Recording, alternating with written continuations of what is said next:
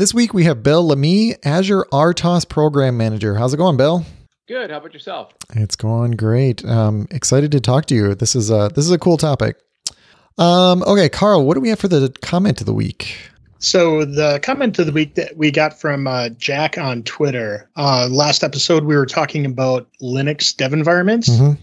and we had talked about using a container for a dev environment. And he's like, "That sounds an awful lot like um, Visual Studio Code containers, which are a, um, a dev containers, which is something that Microsoft and mm-hmm. GitHub provides." And that is true. And you had a little bit of Twitter conversation going back and forth. Is there anything you'd like to kind of just comment? Yeah, I had totally forgot that those even existed. Um, and basically, I, I don't I don't think they work well for the way that I do things with a dedicated Linux machine that I'm remoting into. Um, if you are using Docker, it looks like they're optimized for like local Docker usage because um, it can automate some of the things from you. Um, but he, he had the, co- the comment here. Um, he said it's a good way to get up and running quickly with a standardized dev environment, especially with Codespaces. Um, so that is really good feedback. Um, is is basically the the strategy that I was talking about was setting up a container for like you know each type of dev environment. So you either have like one for Python and one for C sharp, or you know containers are free, right? so having like literally one for each project and like using that container, basically just connecting into it and having a separate dev environment for every single one of your projects. Um, and this is a way to, to bootstrap some of that stuff. I think it's, I looked, there's some manual instructions that I could have used for the way that I do things with a remote Linux machine. Um, and there would be some, some benefit to that. Um, so I think it's good for, for our listeners to be aware. Um, just pick whichever one works for you. So good, good discussion. Awesome. If you want to get mentioned on the show like Jack, send us an email to feedback at msdevshow.com. Comment on our website or Twitter, and we especially love those five star iTunes reviews. Yes, we do. Okay, what do we have in the news? The first one here how we ported Linux to the M1. So, uh, this really got my attention because you have an M1 uh, Mac uh, laptop. Mm-hmm. And first of all, this implies that, hey, Linux kernel now runs on an M1. Um, but what's kind of interesting, and I'm not going to go into the details because they get really low level really fast, is this is a company that specializes in uh, you know virtualization and understanding how to interact with the hardware. And they go into really deep detail on what is actually different on the M1 chip compared to a normal ARM chip. And let's just say like almost immediately apple changed a lot of things pretty drastically. Uh, but in the the way they did it was for optimization for performance and being quick.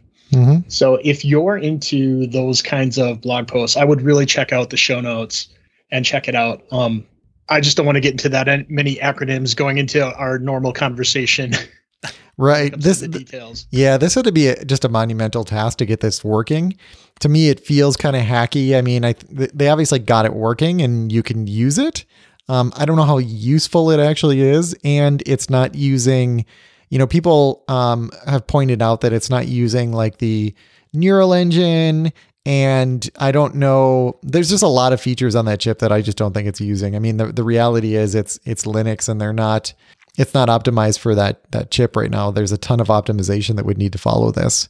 So I think Either it's way, yeah. Yeah. If you are interested in kind of like kicking the tires on it though, if you have that, mm-hmm. they give instructions at the bottom of the article.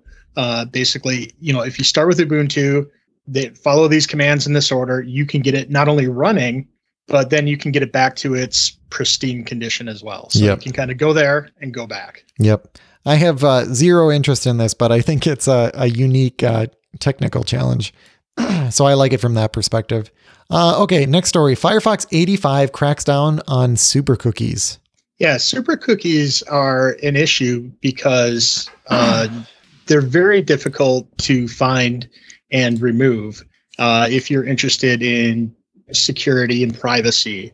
Um, but Firefox has found ways to combat some of the techniques. Um, so, uh, first of all, you know, what are they? You know, they're they're ways to put information on your com- computer or to identify your computer and associate that with some information that somebody has on the back end.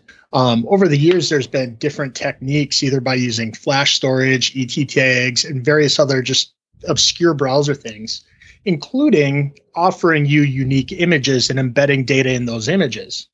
So, what Firefox is doing to combat some of these is to kind of uh, partition their caches. So, uh, for instance, if you go to the msdevshow.com and download one of our images, and then there's another site that's maybe hot linking our image, um, normally it would just cache that image and give it the same. But now they're caching those images differently, just in case we were using a super cookie, which we're not. We're trying to be as user friendly as possible. Just an example, but you know, it on that other site, it's now keeping a cache, but it's its own cache. It's not going to use the cache from msdevshow.com. And that's a way to kind of break some of those connections and provide some network uh, isolation to prevent these super cookies from being set. And I was going to ask a question, but I found the answer in here. So I was curious if they copy the image between caches, and it looks like they do. Um, oh, but they don't share the caches across sites. I guess that's kind of key, especially for like cookies and things like that. Um, interesting. I mean, I, I applaud what they're doing because it's kind of ridiculous the level of tracking that happens on the internet right now. So that's good. They're they're kind of yeah. they're doing a really nice really nice work in this space. Yeah, and you know you know one of the obvious questions is like what kind of performance impact is this going to have? Yeah. And it looks like I'm not going to go super details. If you want to get all the metrics, you can go to the site. But you know, it's around a one percent impact, and most people are not going to really notice that on most websites. Right, right. I would I would take a one percent decrease in performance if I if there was an increase in privacy for sure. Cool. Um, and then the last one here, we rendered a million web pages to find out what makes the web slow. Yeah, and you know this is really interesting. You know, it's a it's a lot of hard work to, you know, figure out what makes a a given website slow. And uh, this was an interesting approach, like uh, you know, measuring as much as you can about the top million websites, kind of classifying the different features of them, and trying to figure out which ones, uh, you know, which features um, make a web page faster or slower. Uh, so they looked at things like what version of HTTP did they use. Um, interesting, there's uh, 0.003% of sites using HTTP 0.09. Um, a majority is HTTP 2 and HTTP 1.1. And they look at the performance impacts later that that has. They also looked at what is the most uh, uh, common URLs that sites will include. Mm-hmm. I think the, obviously the number one is Google Analytics. Um, yeah, whatever happened to server side analytics? Like that that was you could do a lot of really cool analytics. And I know there is like a whole bunch of stuff to to get from the client, but I just feel like everybody just kind of switched over and now we're just giving away all of our privacy so we have better stats. yeah, and then they look at different libraries that are included and kind of then look at those libraries and see like how fast is it from when you make that request till it's loaded till it's interactive. Mm-hmm. And kind of ironically, you know, uh, a lot of us no longer use jQuery, but that's still one of the main yeah. largest libraries still out there, and that has one of the biggest performance impacts on a web page too. So you can look through this and see, um, you know, maybe here's uh, some data that's showing what makes a, a web page slow for these things, and compare it to what you're doing, and seeing if that your your data is lining up with theirs, and finding ways to, you know, mitigate those things that are making a, a website get outside of its performance, uh, you know, aspects that you're looking mm-hmm. for. I don't know if you caught this comment. This is a link to the previous news story. It says um, it, there's a handful of scripts that are linked on a large portion of websites. This means we can expect these resources to be in a cache, right? Not anymore, since Chrome 86 resources requests from different domains will not share cache. Firefox is planning to implement the same, uh, which is uh, something that we talked about um, obviously. And then Safari has been splitting its cache like this for years. So we talked about that 1% performance impact. Uh, you're actually getting that now on all of your browsers. So that's already happening. And I didn't realize that because that that's kind of a big deal now. Whenever I, I like to use like CDN versions of different libraries, um, I'll probably just start hosting those myself uh, from from this point on, since I know they're separated anyway. Yeah, perfect observation. Yeah, Cool, cool. Okay, so let's talk to Bill about RTOS. So I th- I feel like we should we should just start with kind of the foundational thing. Like what is an RTOS? Uh, that's a great place to start. And, and also, before we get going, uh, thanks for having me today. Mm-hmm. Really appreciate the opportunity to talk with you guys and the audience. Uh, so, RTOS stands for Real Time Operating System. And uh, a good way, or at least a, an analogous way to look at it, is is take something like Linux or Windows and think really super small and really super fast. So where a Linux or Windows would be a megabyte type operating system, uh, an RTOS is in the kbytes. Uh, so like a minimal Azure RTOS ThreadX implementation would be like two kbytes of memory on a small teeny device. So really small and fast uh, operating system stuff on small uh, processors. Okay. So yeah, go ahead, Carl. So just to just to put, pull like a maybe like a little bit more behind that. The only time that I ever like remember hearing about RTOS kind of before maybe the last couple of years where it got big in IoT was um, you know, obviously computer science classes, they would talk about RTOS, but they would be glossed over very quickly. And then normally somebody would say, this is what nuclear power plants run. And like they need it for performance because you don't want like, you know, an alarm going off alerting you to a nuclear disaster that you know could have been well pre- know, predictable performance right yeah predictable performance so, so you know is there a difference between what we're going to be talking about today within RTOS and maybe what would have been available 10 plus years ago uh, 10 plus years ago, probably not, because really Azure RTOS ThreadX has been out for about 23 years. Hmm. Uh, but you are right in looking at the real time part of it.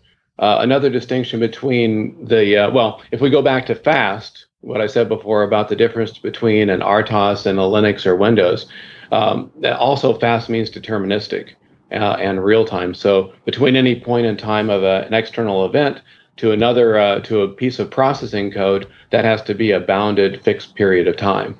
Uh, and so an RTOS can deliver that where a rich OS like Windows or Linux, designed for a different purpose, mind you, uh, can't really do that so well and that's your nuclear power example. You know, we must do this by then, or otherwise we have a meltdown. Uh, mm-hmm. So that would be bad.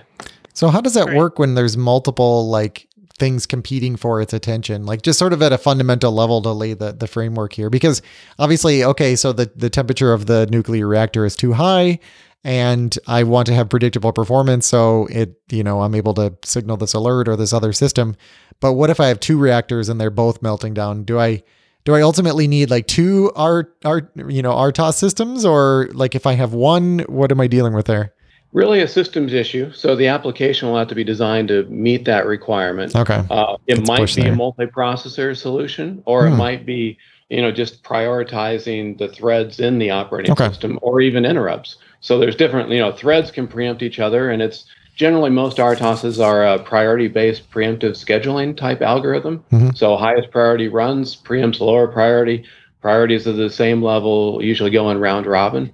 Uh, but so you could have different priorities depending on the level of urgency of a particular need. Uh, and you also might have, you know, segmented into different processors running separate operating systems. That's awesome. That now I, I I I have a much better mental model of all this now. Awesome.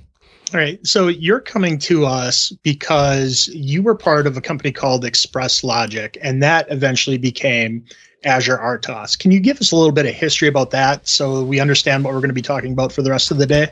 Yeah, that's a long history. So uh, um, I was one of the co-founders of Express Logic mm-hmm. some 23, maybe 24 years ago now. Uh, and so we we started off trying to just handle the basic real-time operating system needs. It was mostly multitasking uh, and primitives to communicate and synchronize between tasks. Um, and as the years um, evolved, we added networking stacks, file system, GUI, USB. Uh, and then over the last maybe five to eight years, we started doing more IoT things, uh, which includes protocols like MQTT on top of the uh, TCP IP stack and TLS for the uh, socket layer security of the communication. Um, and then that kind of brought us into supporting a whole bunch of different clouds, including Azure. Um, and uh, apparently, we did a good enough job to get Microsoft's attention, um, you know, in the IoT space for small devices, and we were lucky enough to be acquired. That's really cool. And what kinds of chips does this run on? I've seen like MCUs mentioned. I don't even know what an MCU is. yeah, yeah. Well, see, uh, yeah, that's that's the devil is in the processor, really. Um, mm-hmm. Uh, Azure RTOS can run on small MCUs, which means uh, a small microprocessor running maybe at 100 megahertz okay. with maybe as little as 64K of memory. uh, all the way up to you know quad core, um, you know 64-bit ARM processors running mm. in a gigahertz range. You know, it's a uh, it scales quite a bit. The typical use case, though, for Azure RTOS is more on the small, tiny devices. But you'll see us used even on the higher end parts for real time performance, where a Linux or Windows or something else might not be uh, real time enough for the need. Okay. So, what what kind of uh, you know scenarios make an RTOS well suited for an IoT situation? It's really the device. So if you're trying to get some kind of um, you know we're like the the thing in internet of things but you could even think of as the tiny thing in internet of things. So a small sensor maybe a light bulb that wants to you know report its status uh, you know to uh, azure for instance uh, that that particular type of device couldn't have a very big processor. It just wouldn't have enough power. Um, it would make the device too costly so, you know, for all of those reasons, you have a real constrained processor. Uh, and then in that situation, you know, how can you get, you know, telemetry data to and from that light bulb? And so something like an Azure RTOS that's really lightweight, starting at maybe a 2 k bytes for the minimal kernel, and for a cloud connection, maybe around 50 k bytes, you know, that could be the, the right solution. But it's really just an engineering problem. You, you have constraints on size and power and things like that. And and then that leads us to something uh, that has a small software footprint like an RTOS. Yeah, I was going to ask. I mean, you mentioned so every, you know that there's like this predictability. So does that mean you know we know that like every operating system has just really weird like crash conditions and there's there's a lot of things going on. Um, I mean, does it mean that some something like an RTOS is going to have like predictable power usage as well, and that's another reason why it's well suited for IoT? Yeah, it certainly could. Yeah. Okay. Yeah, it, that tends to be a, an application decision. Right, like how many things you're running, yeah. Yeah, how many things and how much you can shut down and how long you go into low power, when you go into low power. But but it's just an engineering problem just like anything else where you take your power budget and you try to, you know, map that onto what your system needs are. Okay. And you just have to so so basically you just have to follow like certain primitives. I mean, so there's there's the physical hardware, then there's sort of the RTOS platform and as long as you're using kind of the RTOS APIs, you're building a basically an art well like a real-time application then right? But it's it's going to be bound to whatever you build. Yeah i mean it's, it's like windows programming to some degree. Mm-hmm. if, if, you're making win32 api calls you can you know run that on one machine just like you can run that right. on another machine. And rtos provides a platform. So you know we're simply a, a, platform for running applications. Now the applications use our api not a win32 api mm-hmm. but it's the same kind of concept Maybe the difference is though is that the the hardware platform is radically different between uh, you know RTOS users as it would be uh, Windows, for instance. Right.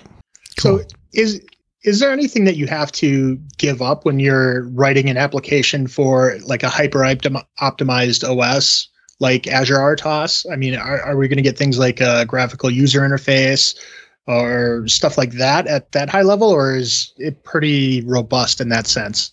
Well, that's when you're on the RTOS side, you're generally dealing with some type of constrained environment. So, but that constraint varies wildly. Some some applications have lots of memory, while others have you know teeny bits of memory. Uh, in terms of components, uh, Azure RTOS has kind of the basic building blocks of an OS. We have a file system called FileX, a, a 2D graphics runtime engine called GUIX, uh, network stack called NetX Duo, uh, that's TCP/IP. Uh, and then uh, USBX is a host device uh, USB stack. So we have the, the core components. Um, you can use, you know, sometimes you use ThreadX with just FileX. Sometimes it'll be ThreadX and NetX Duo only, or maybe all of them together. That combination of usage is part of the application design as well. You know, what their needs are and what their constraints are. Uh, so it, it varies wildly, but we do have at least, you know, if you look at it from a basic OS perspective, we have a lot of the core components. Okay. Am I going to always be programming in like C, C++? Can I use other languages? Uh, almost always in C. Mm-hmm. Uh, in the uh, embedded system surveys, uh, in terms of the developers in our marketplace, uh, I think it's like 80% C, maybe 15% C++, and then there's the other. And that other could even include assembly language. Oh, wow. That's got to be interesting. So, okay. I'll have to think about that one for a little bit. you're on, I mean, you're on the metal is, is basically. yeah. Yeah, I was just trying to think of how that would interact then with with your with the the RTOS. So is it still using the RTOS or are they or are they literally just going straight to the metal? I would imagine in that scenario, it was straight to the metal, okay. no RTOS, you know, maybe just a loop in assembly language. Right. That's wild. Okay, cool. So con- considering that this is, you know, an IoT product, you know, does this integrate with Azure IoT Hub in particular? And, you know, what does that look like compared to the normal SDKs that we might be familiar with? So before we were acquired, uh, when we were standalone, uh, we would integrate with uh, the CSDK. So we would take our mm. our MQTT stack and our TLS stack, and then we just would integrate them into the CSDK. Since acquisition, uh, we've come in and we've kind of helped the team, you know, re-architect the CSDK to make it smaller and make it more applicable to the tiny devices that we serve. And so now now we have Azure RTOS with the uh, a new embedded CSDK, an API layer that looks like Azure RTOS APIs that can talk to IoT Hub, IoT Central with just a, an, an API set. And that includes things like plug and play and soon to be device provisioning and device update. So all of that stuff will be uh, integrated into a, a, new set of uh, APIs for Azure RTOS. And that's kind of what we've been working on mostly since the acquisition. Okay. So if I'm in that like development cycle where I'm I'm writing code for that and I'm connecting to IoT hub, like what is what does that whole cycle looks like? Like how do I is that normally going to be like different people? Am I going to have one developer that's that's sort of a, a full stack IoT developer? Yeah, that varies quite a bit too. Okay. Uh, you know, some teams are big, some teams are small. Uh, generally, it's a multi-person team. I think the average team size is from five to ten people, uh, and so each team member has lots of responsibilities. So you you do have to straddle the boundaries of mm-hmm. you know real-time programming, maybe even network programming as well, uh, and now certainly cloud programming or mm-hmm. at least you know the cloud connection part of the programming. So you know it really does vary. Now the, the development is not on the on the device itself. Unlike you know if you're doing Windows development, you're actually developing on the device you're going to run on. Um, our development is all cross development. So we'll have tools running on Windows, uh, an IDE, a compiler, a linker, a locator, and even a debug connection that can actually talk to a target through JTAG or some other communication channel and then that information is exported to the target, burned in Flash, and and then we run and debug on the target. But there's no there's no development on the target like there would be on a on a rich OS platform. Interesting.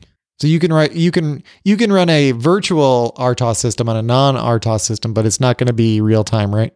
Uh, no, but at least you could uh, play with the APIs and things like yeah, that. of course. So we can have like a, a Win32 simulation. So Azure RTOS runs you know, on Win32 using Win32 threading primitives underneath instead of what would normally be assembly language for a processor on our end.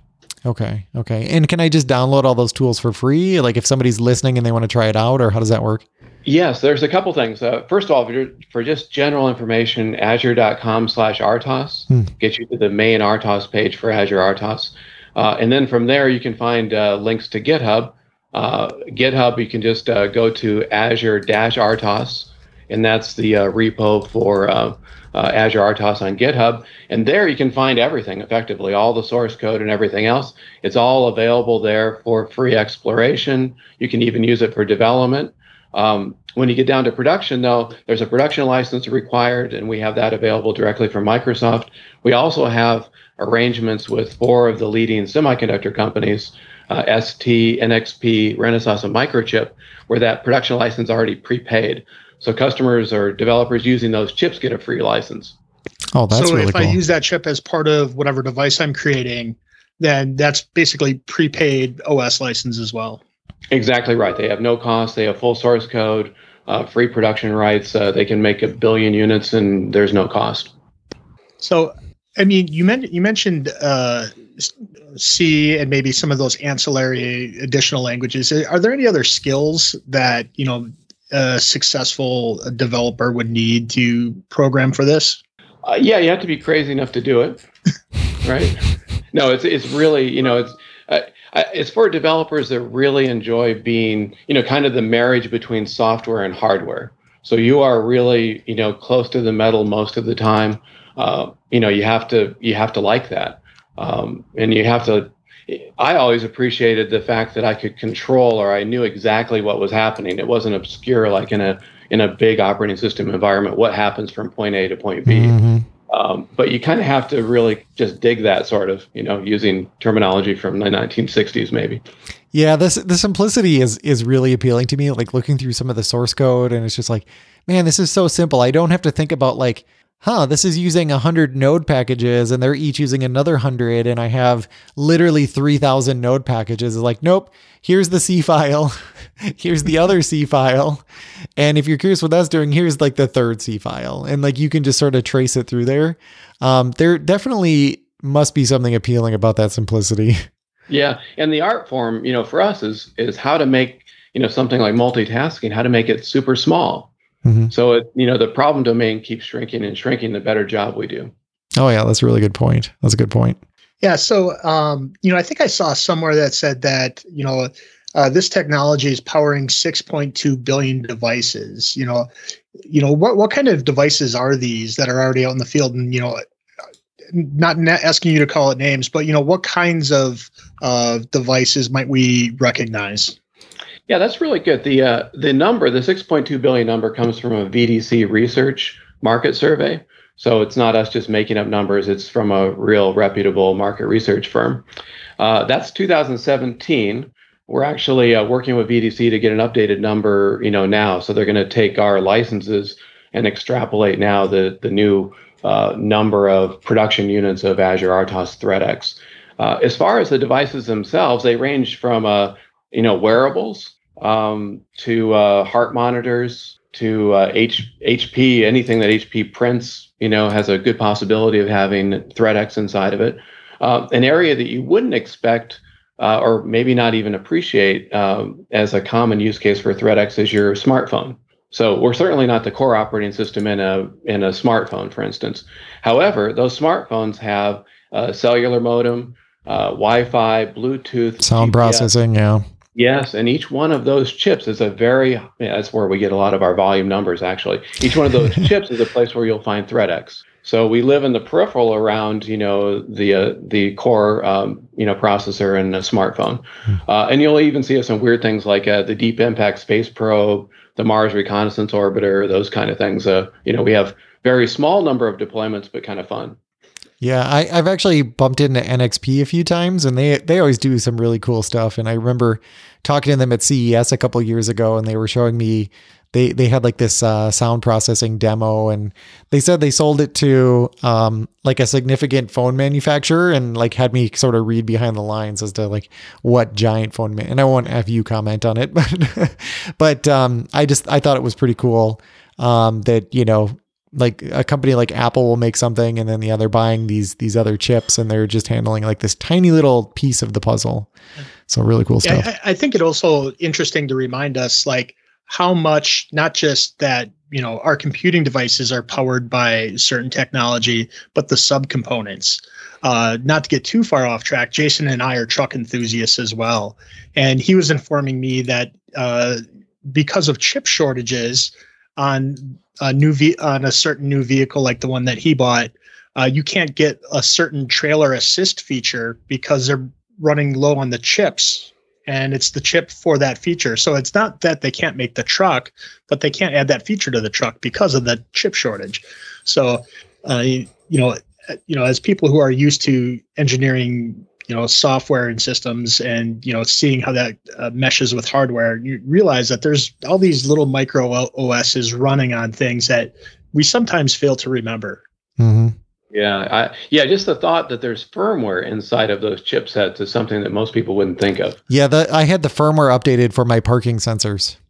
Yeah, because there was there was a bug in them and they were seeing ghosts and uh, they they're like, yeah, we updated the firmware, but they it's like there's like firmware and everything. It's like, oh, hey, we're gonna update the firmware on your seatbelts, and I'm like, why do my seatbelts have firmware? It's just crazy, but it's probably yeah, but it's probably you know running this this RTOS code here in this tiny little chip. I mean, even the the Apple uh, what is it? Their Lightning to HDMI cable has a little you know it has a chip in the cable that's doing video processing. It's wild.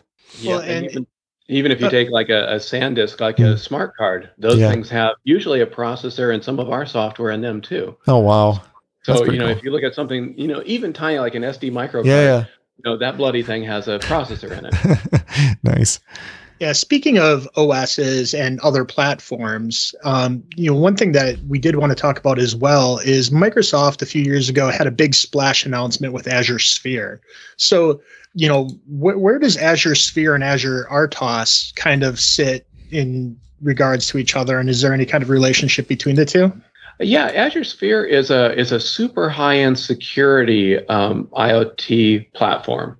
Um, you know, you know, way beyond the security you can get with Azure RTOS on the smaller MCU platforms. Where we uh, where we help Azure Sphere is that uh, Azure Sphere has some co-processors.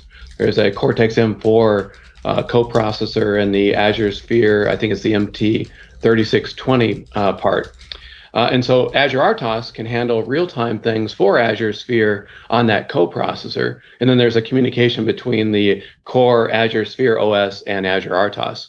So you can do real-time things and also benefit from the high-end security of Azure Sphere. That's kind of the the better together story of Azure RTOS and Azure Sphere.